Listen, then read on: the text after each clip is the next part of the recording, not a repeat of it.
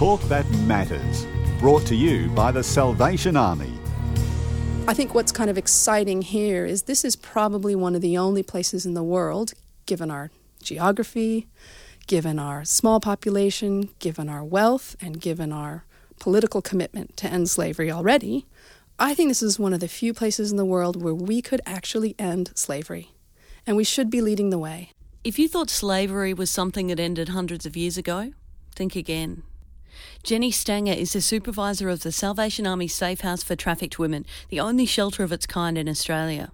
It's very difficult to talk about the numbers because you know, if we knew where a lot of these people were, we might be able to provide more assistance. Um, and there are many barriers to people coming forward. But we do think that there are around 27 million people living in slavery today. Um, and slavery takes many forms, one of which is human trafficking. So there are people in Africa who are still born into slavery. They've inherited debt from their families. Um, there are situations of forced labor around the world. So we think 27 million is a fairly good guesstimate which is actually more than more people than were ever tra- uh, traded across the Atlantic during this transatlantic slave trade, and that was 450 years of slavery being legal. A lot of people feel like it's a, a developing nation problem. This is something that happens in poorer countries around the world, but that's not actually the case, is it? No, we have this problem here in Australia. Um, I think um, we really need to look at um, how we can all you know, respond to this global transnational crime, um, we need a global transnational response. So there are countries that are sending countries, there are countries that are receiving countries, there are countries that are transit, there are some countries that are all three. So we really need to be looking at this um, collaboratively across nations. We need to be developing ways to work together um, to prevent it from happening to people in the first place, to put the bad guys in jail whenever we can, and also to provide protection to the people who are victimized. So it does happen in Australia. I think I think what's kind of exciting here is this is probably one of the only places in the world, given our geography, given our small population, given our wealth, and given our political commitment to end slavery already. Um, and I think local communities are very strongly organized here. I think this is one of the few places in the world where we could actually end slavery. And we should be leading the way. We have the ability, we have the commitment. Um, what we really need now are implementation of effective strategies. So, how do we spot when someone has been trafficked? What we're essentially looking for is has this person lost their free will? Are they unable to offer their labor or services voluntarily?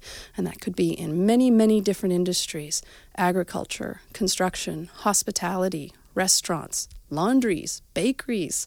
Um, really, the, the field is wide open in terms of where and how people can be exploited. So we need to be alert, not alarmed, but alert to what are some of the signs of slavery. Someone's passport is being held by somebody else, if they are working under a debt situation, um, and if they describe a situation where they feel that they cannot leave their place of work. There are many cases of modern slavery where the coercion is less uh, visible where there's a very subtle form of coercion, psychological forms of coercion, and psychological manipulation, um, threats of, in, of uh, violence against family members, um, use of debt bondage, enslaving someone through a, a, debt contract, which is a false contract.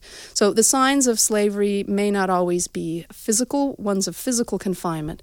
There are many ways of placing someone into a prison without walls whereby they feel they cannot escape.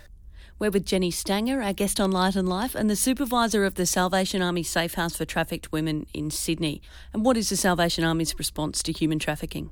So, the Salvation Army has had a, a campaign for the last few years uh, to educate its church members, its staff, um, and the wider community about this issue and to um, engage uh, their membership and their partners to, to action. Um, and I think it's quite impressive that the Salvation Army, um, in such a short period of time, uh, was able to dedicate some resources to opening up Australia's first refuge for trafficked women, and it is still uh, the only service of its kind in the country. So it's it's mightily impressive. This step forward, this this real um, strong answer to a community concern, a community need. If you've got comments or questions on this story, please don't hesitate to get in touch with us. Our website, salvos.org.au slash radio. You'll find a feedback link there.